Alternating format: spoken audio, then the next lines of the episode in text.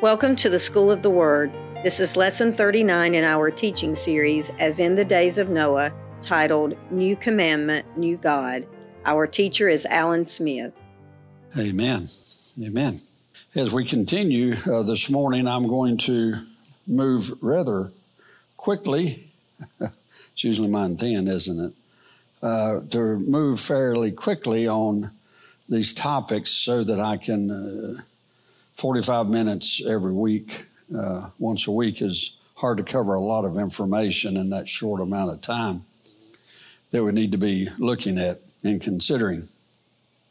So today, as we're moving forward uh, in this, uh, as in the days of Noah, so shall also the coming of the Son of Man be. It's amazing how this topic encompasses so much of the it is the New Testament. It's about the second coming of Christ. And we are to encourage each other with these words about his second coming. So hopefully that is what's right on our conscious and subconscious minds at all times. Now here's the time period again. These are what we've been covering. Time of deceptions, delusions, illusions, false perceptions, progressive uh, reinterpretation, selfish prophets, running prophets, and third day prophets the pagan church, woke culture, and today we're going to touch a little bit on the black horse and what's uh, happening here. Now, uh, last week I went over just to bring us back up to speed a little bit rather quickly. I spoke about Christendom versus Christianity. Uh, Christendom is any form of Christianity. Anything that anybody that claims to be somewhat Christian is what we call in the under the umbrella of Christendom, even though we know that everybody under that umbrella are not Christian. Or I'll even need to perhaps break it down a little stronger uh, to who's born again and who's not. So we need to understand the deception and the difference between Christendom and Christianity. Very important, as I've said before. Uh, I, am of the pre tribulation rapture uh, idea, and I believe that the Christianity, within Christendom is Christianity, and within Christianity is a remnant of believers. And there's part, Christendom will be going through tribulation. There's just no doubt about it. And uh, so I also joke about it every now and then. I I also heard a rumor that God was going to take you out of here, ever how you believe. Yeah, that was actually a joke. Uh, so if you want to stay around for the show, you go ahead. I, he said, I had a fellow day said, Alan, you're doing to escapism theology. I said, you better believe it. I want to escape hell and I want to escape this great tribulation. I said, count me guilty. It's the only thing I can tell you because the cross of Christ delivers us and keeps us from a lot of wrath. Anyway, so as we move on here. Now, there again, I uh, have teased in times past that I, pre tribulation, give or take seven or eight years, and that usually keeps me in good graces of, of all my friends. So, with culture, we spoke of that last week, and this is very important as we're moving forward. That last week we kind of dissected the word culture. And uh, uh, we'll look at it quickly here again. The customs and arts, social institutions, and achievements of a particular nation, people, or social group is the, is the dictionary's definition of culture. And we all say, well, we got this culture we got that culture, we got all these different cultures. And so when we look and use the word culture, we want to understand what does this word culture actually mean. If you want kind of a detailed understanding, you really need to start into last week's uh, teaching. Now, people of a culture is a cult. In other words, you got a culture, and who are the people of that culture? It's called a cult. Cult is a people of a culture.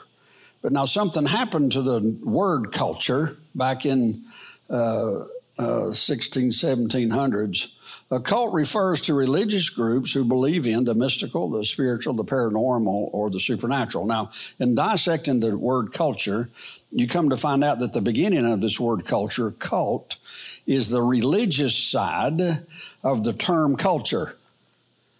All right, are you with me? So a cult tends to include it's the people of a culture. And all these people in a culture, the word cult tends, every culture has a religion. Every culture has a religion. Man has been created to worship something or somebody. And you can say you don't or you want to, and you do. Just like you want air to breathe. You're going to worship something. So, so but the, but so the word cult, dissecting it, cult means that word, that part of culture means more or less the uh, mystical or the side that worships. Uh, culture refers to a community, and culture means uh, it's a culture, uh, misspell there, as well as worship. So this changed kind of during the dark ages of enlightenment. We went into a little more detail last week.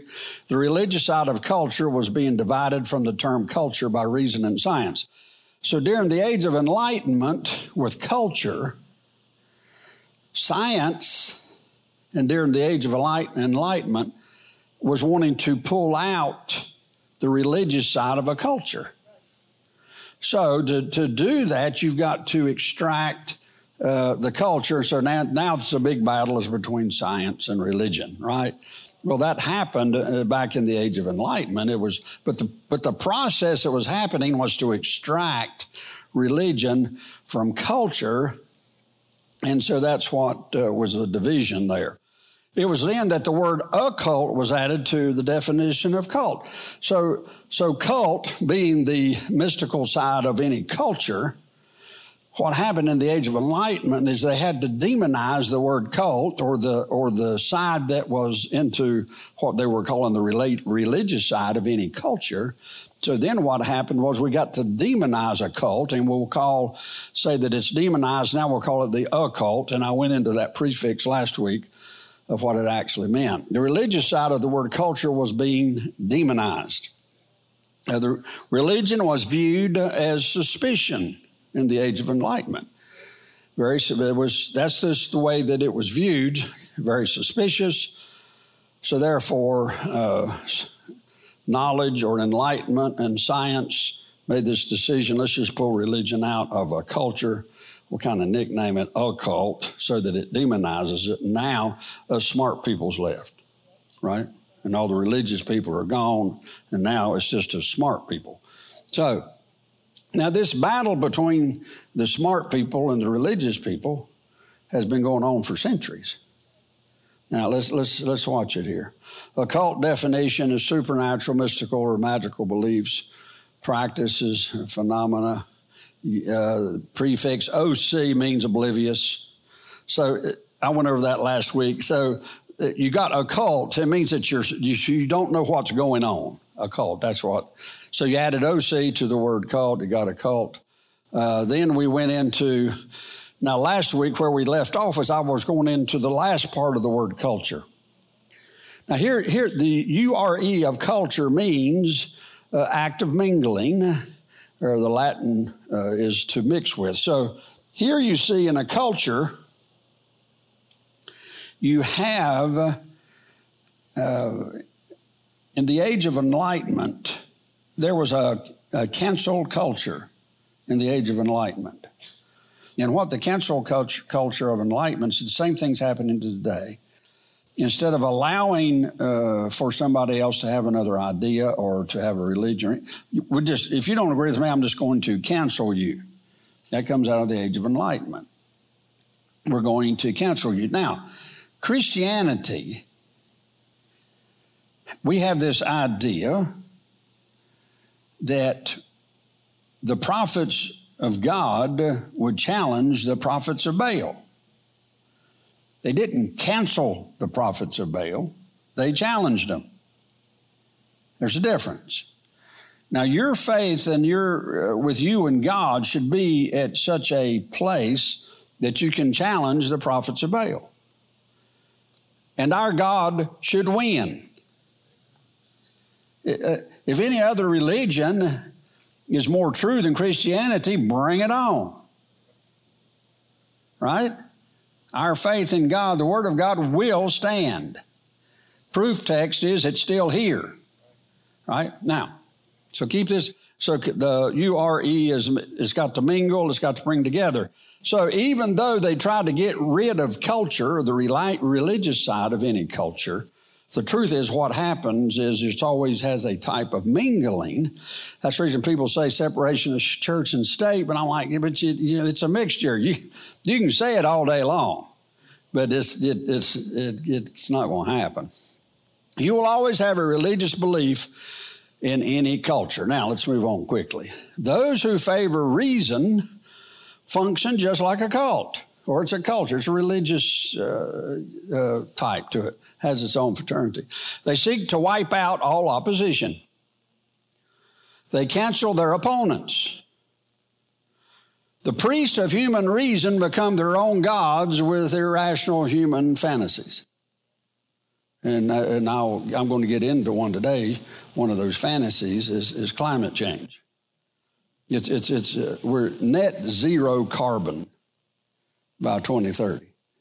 Net zero carbon. Uh, I don't know what they think the plants are going to live off of, the, you see. So, anyway, so let's look at this. The goal is always to make people feel good about themselves. That's the goal. Now, let's move on. This is considerations in the previous teaching of last week and going into today. Considerations in understanding the end times. Now, we went over Christendom or the universal church. I went over that all the way back to Alexander the Great if you in previous teachings. Christendom, this world of religion, of Christian religion, is called the universal church, which we have that today also in a big way. And Catholicism, even though we can't blame Catholicism for everything in universal church. Uh, you'll see that in a minute. The remnant of the true born again Christians. Know, we need to understand this and consider this. The nation Israel always had a remnant. It was a, a group of believing uh, Christians. Today, in our world, you'd call it Messianic Jews. Now, culture is where religion versus enlightenment. That's uh, where we are today as we move forward. Now, now we're going to look at a new end time culture arising. In the end times of the book, there's a new culture, which will be a, a, new, a new religion and a new mingling, is, is what will happen. So we got a new uh, end time culture rising. The people that are not in the church, now think of this people that are not in the church get angry with people in the church when they treat the culture around them as if it were their church. Anybody hear me? In other words, we tend to want to use the United States as our church. And people that aren't in the church get angry with that. I mean, I, would be honest with you, I get it. Uh, now, you might, I might stretch you just a little here, but I'm, I'm making a point people of the world don't like it, or people of the United States that aren't believers don't like it when we try to make out the United States to be our church.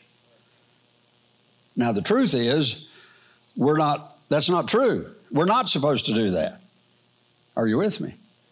I know we want to be founded on godly uh, principles and, and all, all of that. I'm, I'm for all of that. But the church is to influence our culture. Our culture is not our church. Our country is not our church, even though we want to influence our country. Now, look at it as we move forward, and I'll show you why. Understandable, perhaps, but that is precisely what the globalists are doing, the Great Reset and climate change activists. They are trying to change the world, the economy, uh, the United States. The, the, the globalists are trying to make the world their church. So we got a problem. Uh, uh, they're wanting it to be. So we're wanting the United States to be our church, and uh, globalists want the United States and the rest of the world to be their church. And I submit that neither one of those are proper behavior. Uh, we are Christians that should have such a relationship with God that our uh, very existence intimidates the hell out of hell. That's what we're supposed to be. We're not to crawl into a corner. Our presence and our relationship with God should scare the bejeebies out of hell. Now the question is do we or does it? Now let's watch it. The church is to influence our culture, not the other way around. In other words, if the, if the church has the power and presence of God, guess what? We will influence our culture. Guess that what else? If the culture, if we do not have the presence of God, the culture of our country or whatever will influence us. So I submit to this prophetic group and to the church house and the church of God that our culture is influencing us highly. Okay, we can try to stop that all we want to, but you can't stop it. Unless you entertain a high level of the presence of God. It's the only thing. The high level of the presence of God is the only thing that will keep uh, a fallen culture from invading us. Now, we're being invaded and we're being invaded fast. Some people want to say, well, we're not in a war. I'm like, not in a war, we're being invaded. It's at our doorsteps. We're living in a war. Now, watch this. Mixture creates confusion in the church. And in the scriptures here, there are two sources of supernatural power God and Satan, as we all know. 1 John 4 1 puts it this way Beloved, do not believe every spirit, but test the spirits whether they are of God. The Bible also tells us, test all things, hold fast uh, to what is good. So this gives us the indication and the idea we need to test everything because it might have a pretty heavy mixture to it. Now, the, why do Christians tolerate mixture in the church? It's because we tolerate mixture in our lives.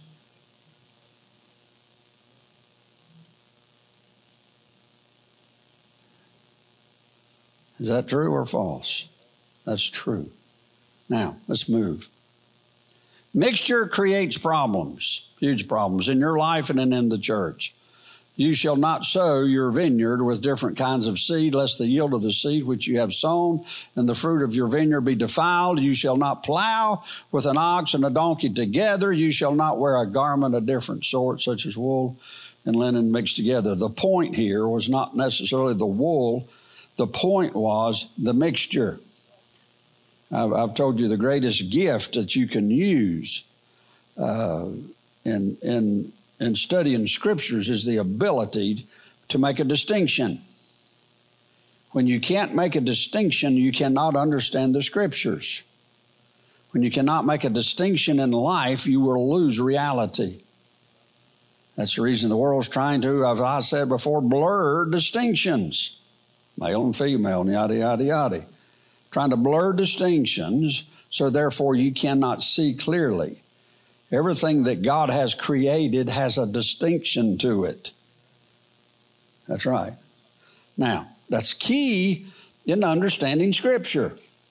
If you if you try to blend and mix the Scripture with today's culture, you know that's reason today you know, and there's so many translations out there today. Oh, I can understand this one better. And I'm like, yeah, but it's got so much of your culture mixed in with it. It's the reason you understand it, but your culture is rotten, you see. So you need a good translation of the Word of God, not where it's easy done for you to understand.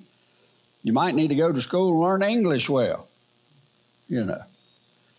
I mean, let's, I give you an example. I saw this. Uh, uh, thing on the, it was sent to me about this, talking about a redneck. People call me redneck all the time. Sometimes I'm proud and sometimes I'm offended. And, uh, but he said that this uh, rednecks, he said, uh, said the, the word he was using was fortify. And he was proud that the word man used the word fortify. And he hollered to his wife, said, Honey, I can't take you to church today. And she hollers back, Well, why? He said, Well, I've done had four to five beers this morning. So it's all in translation. it's, it's all in translation. If I got to explain that to you, we are in trouble. Okay. One of the most dangerous things that can happen in the church is mixture, mixing worldly philosophies with the Word of God, mixing flesh with the power of God and mixing false teaching with true. With true. children of Israel were continually getting in trouble for this. We all know it. We know if we know our Bible. Mixing with pagan practices and idolatry. Why did God make this an issue with Israel? Because there's a reason.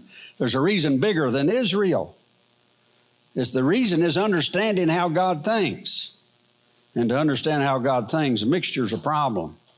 They tried to worship God and worship idols as well at the same time. We have to ask ourselves, believers, we have to ask ourselves the truth.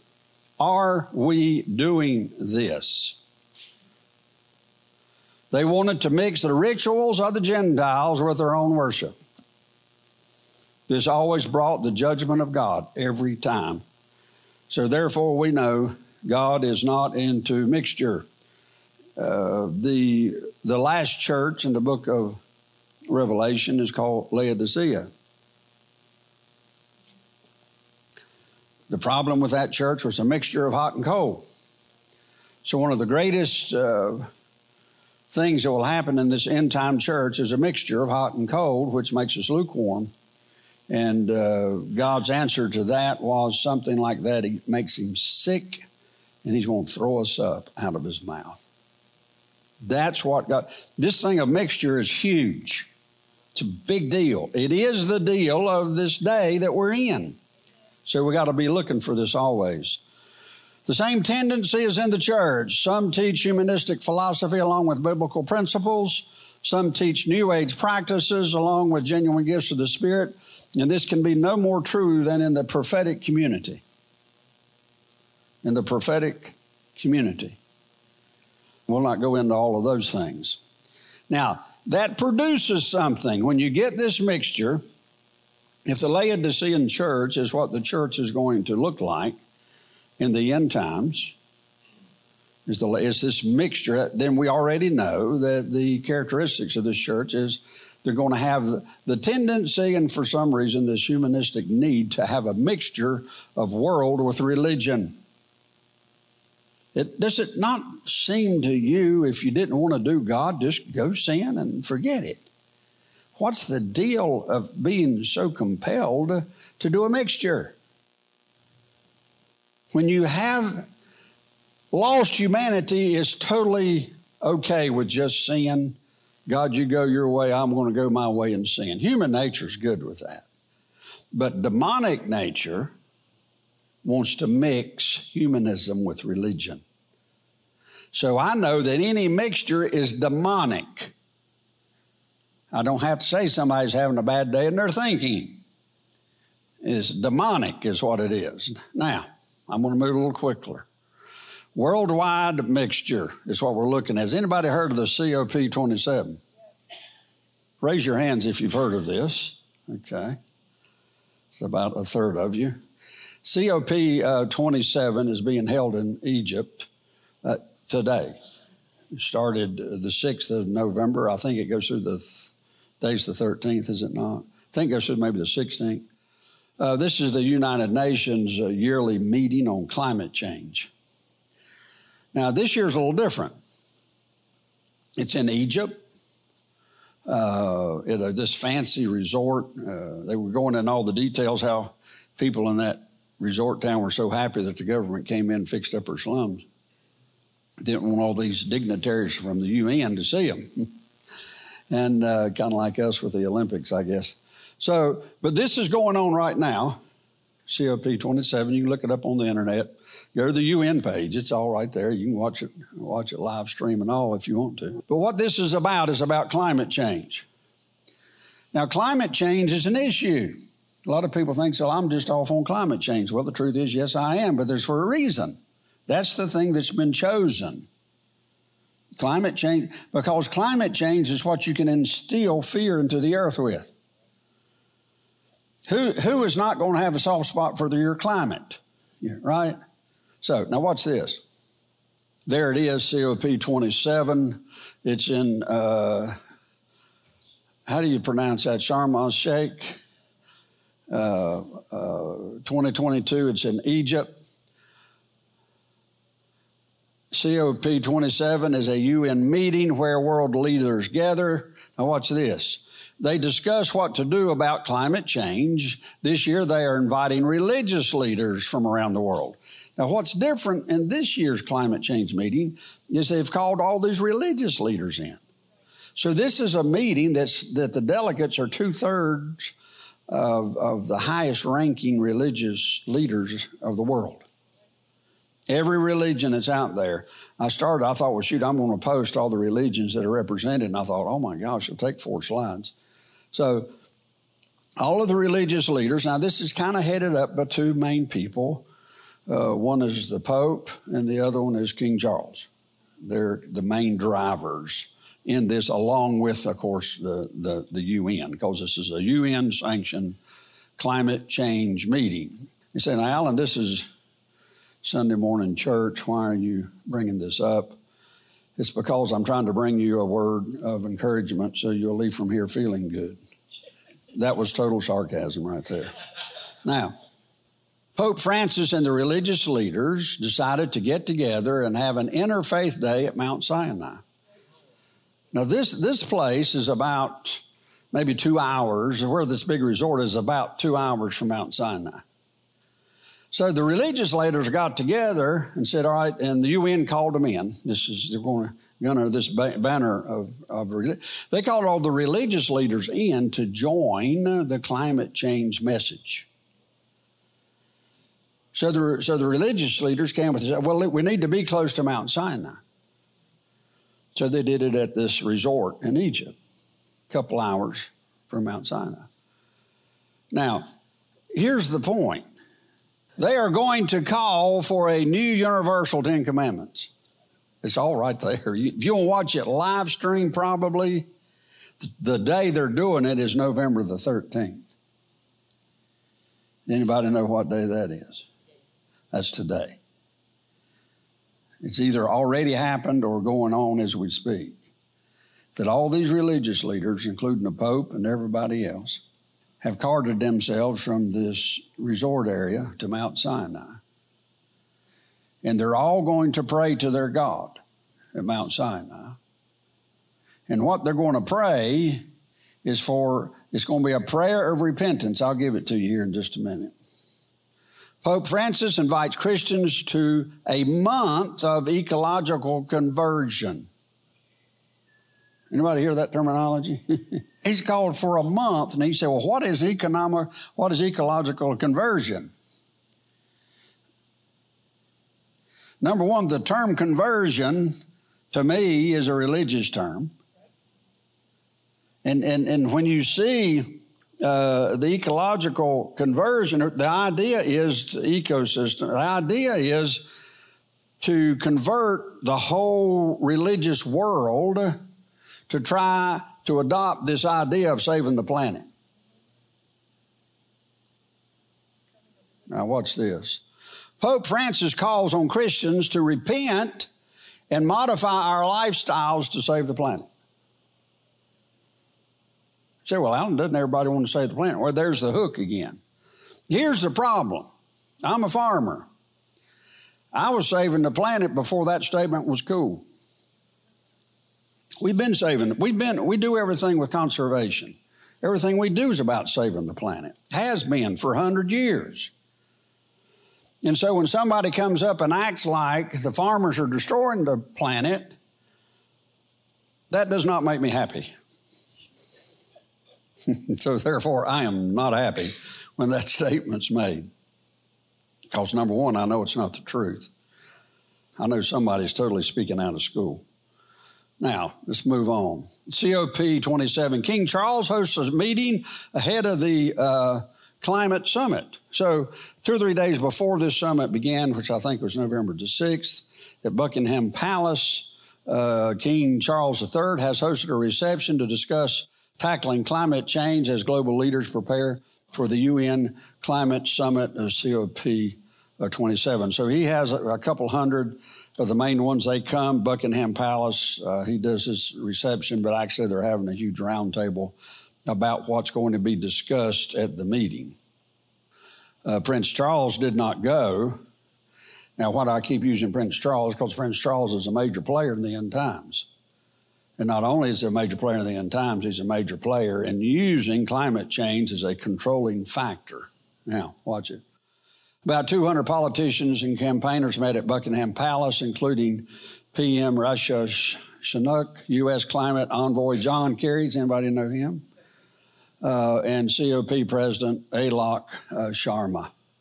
The king is internationally known for his climate work, but it was agreed he would not go to COP27. That's another whole topic uh, that's not even relevant to us, really. There he is at that summit and greeting these people. Now, declaration from Interfaith Center for Sustainable Development. There's now uh, being built and almost completed a, uh, I think it's in Germany, it's one place, different places in the world where we have uh, Christian, uh, Jewish, Muslim, a few other faiths are. It's called interfaith. They're building buildings uh, all together to show their allegiance to each other as a unified uh, faith uh, legion, if you will, of the earth. Uh, one of the things it's called is Interfaith Center for Sustainable Development. That's the term. Very I mean, sounds pretty harmless to me. Now, here, here's the declaration. Between November the 6th and 18th, 2022, the UN Climate Conference, COP27, will take place on Sinai Peninsula in Sharm el Sheikh, Egypt. Religious communities and religious leaders have a key role to play in addressing climate change and climate justice. See the word justice there? Anybody see the word justice there? Keep looking at the word justice. We'll come back to it, which requires deep transformation within society. The knowledge of what changes are critically needed to diminish long term harm to the planet is readily available. However, bringing about change in action demands deeper changes in attitude, a change of heart. This has been the domain for, uh, of religious, for millennial religions, are sources of inspiration for the transformation of heart and ensuring changes of attitude. So, the Great Reset, those globalists that at hand understand they've, they can't quite get all the nations to come into the uh, unity of the Great Reset and globalism. So now what they're doing this year is they're turning to religion, knowing that they are going to unify religion, all pretty much done it, unifying all the major religions of the earth to adopt this message, climate change. Now, has anybody ever heard or seen the on on uh, the internet uh, it's kind of like the Smithsonian or History Channel or whatever. It's called Gaia, G A I A. Anybody raise your hands if you've seen it? It's amazing. Not many, maybe one or two or three. Huge thing on the internet. Uh, Gaia, Gaia, G A I A. That is the Greek term for the mother goddess of the earth. And so they have this whole channel. It's a New Age channel. All that. They have some incredible documentaries that are made. I'm not going to say it's not put together well, it's put together real well. And but the, the whole idea is the mother goddess of the earth. And so what we have in place here is we do have, in which Trevor will be speaking more about it, but he has been speaking about the different fallen angels being the principalities and powers and the gods and goddesses. You remember his teaching over the earth. The reason that teaching is so important is because it applies to us so much now.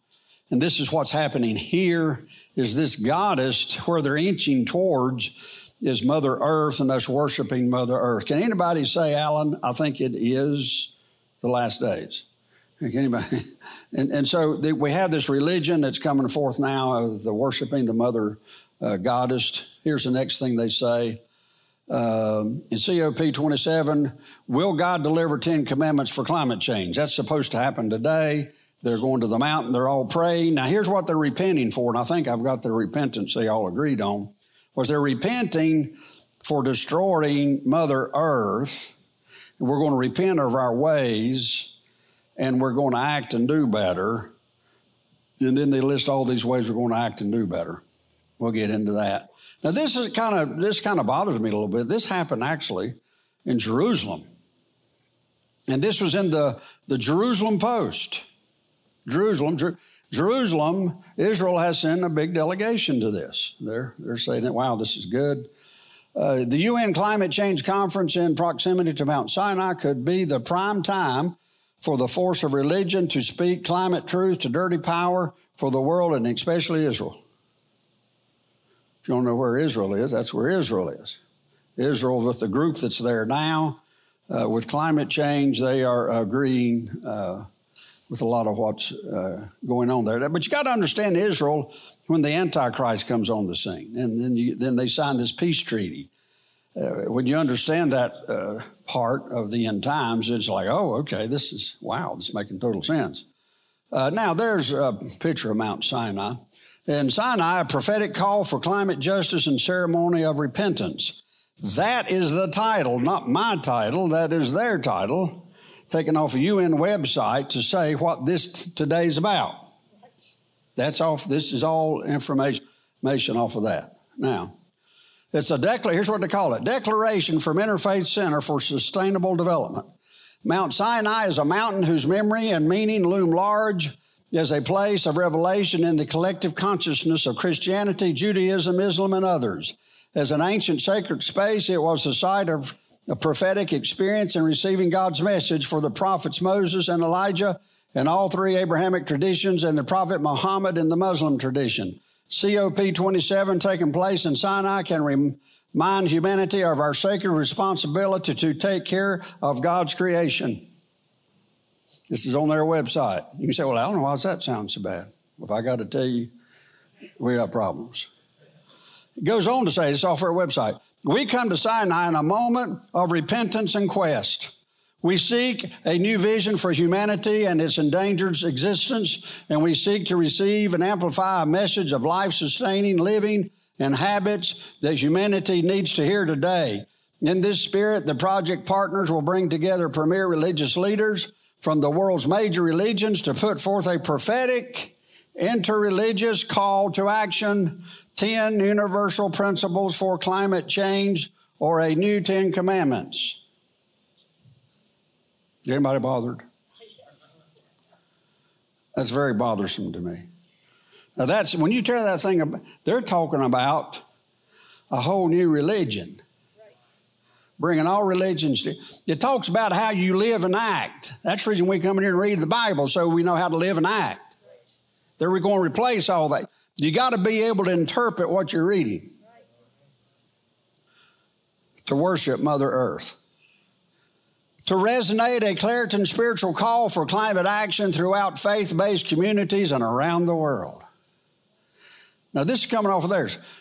To provide thought leadership for faith based communities ready to mobilize on climate change.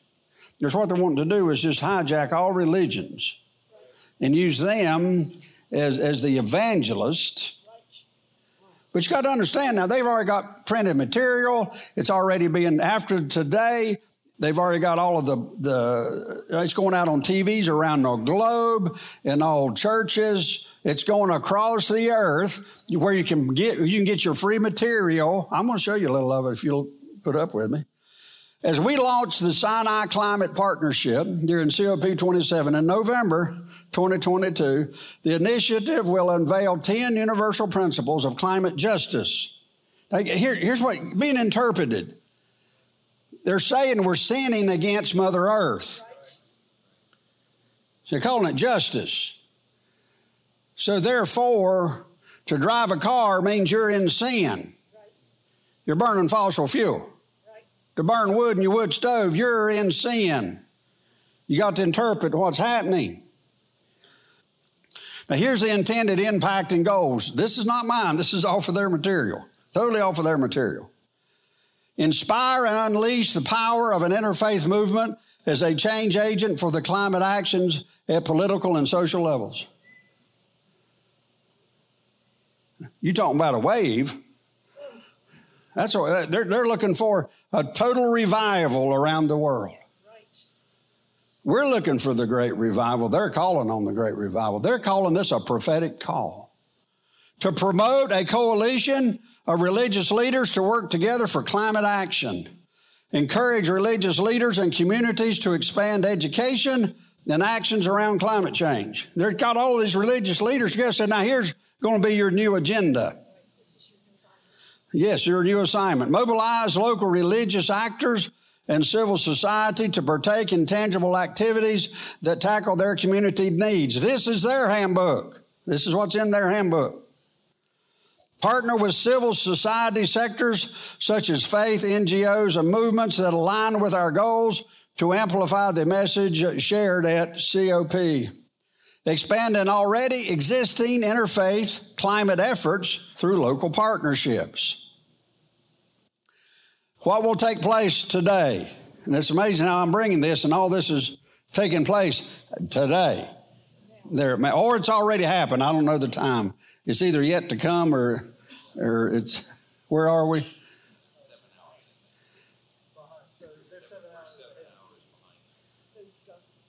So seven up. That makes me thirsty. All right. Mount Sinai. At Sinai, a prophetic call for climate justice and a ceremony of repentance. Now they're going through a ceremony of repentance. We come to Sinai in a movement of repentance and quest, we seek a new vision for humanity and its endangered existence, and we seek to receive and amplify a message of life sustaining living habits that humanity needs to hear today. In this spirit, the project partners will bring together premier religious leaders from the world's major religions together at Mount Sinai to get these 10 universal commandments. They are actually meeting on Mount Sinai. This is where Moses received the Ten Commandments, and this is where they are going to bring their new universal Ten Commandments on climate justice and how we need to live. Can anybody prophetically like see the imagery and you're like, you, I mean, I, I'm guilty. I said, God, give them an earthquake. Swallow them. Open it up. Let her fall. I'm guilty. I totally raised judgment and did not raise a cross. I said, God, I'll do that tomorrow. Yeah, I don't think it worked, but not how we need to live for God not about Jesus and salvation, but how we are to live for Mother Earth and her environment. There again, is there some truth? There's some truth in there. Do we all want to take care of the environment? Of course. But I'm just telling you, I was looking after it before it, before it became cool. Now, interfaithsustain.com, if anybody wants to write that down, you can see that's their ledger. You can go online there and see there's actually a Lutheran priest there from New Zealand or somewhere that gives his whole spiel on. It's just, I mean, you can go on and on and on. But interfaithsustain.com. You can watch a video of a Lutheran archbishop from Finland. That's where he's from. He promotes globalism and a vegetarian diet. Oh, what about you're well, I'm fooled. Never saw that coming. Uh, that's what, see, that's the whole idea. That's their promotion. You got to be able to translate what you're reading and what you're seeing they're saying. Not only does he call for people to stop eating meat, he says we are to have a net zero carbon output by 2030. Yeah, a net zero. I mean, now, number one, that's just, okay, that's what they're calling for. We must translate what is being said. No warming your home with coal, wood, or fuel not driving a car with gasoline or diesel. Being interpreted. That's what it means. Now, I'm going to show you a little something here quickly. I got a few minutes. Just, they actually have a Bible they're putting out. I mean, I mean, come on, you got a new Ten Commandments. Would you not expect a new Bible to put them in? So here they got these. I, I copied some of the posters uh, that they have that so you can call in or write in and they'll send you hundreds of posters to put up in your church. In your place of worship they said. The bible they call it eco bible. And that's what it says on top. You're probably too small you can't see it.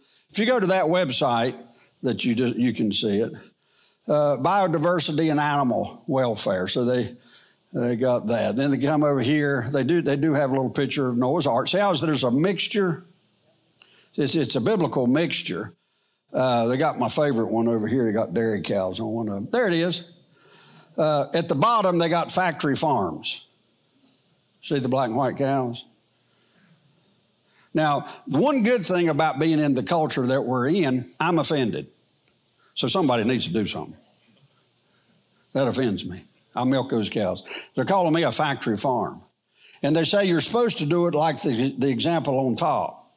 Got this, this happy little farmer, and he's got two cows. yeah, one chicken. And it's a rooster. Somebody.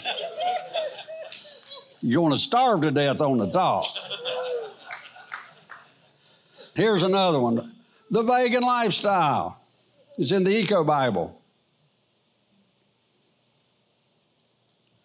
This one is relating trees to Jewish wisdom.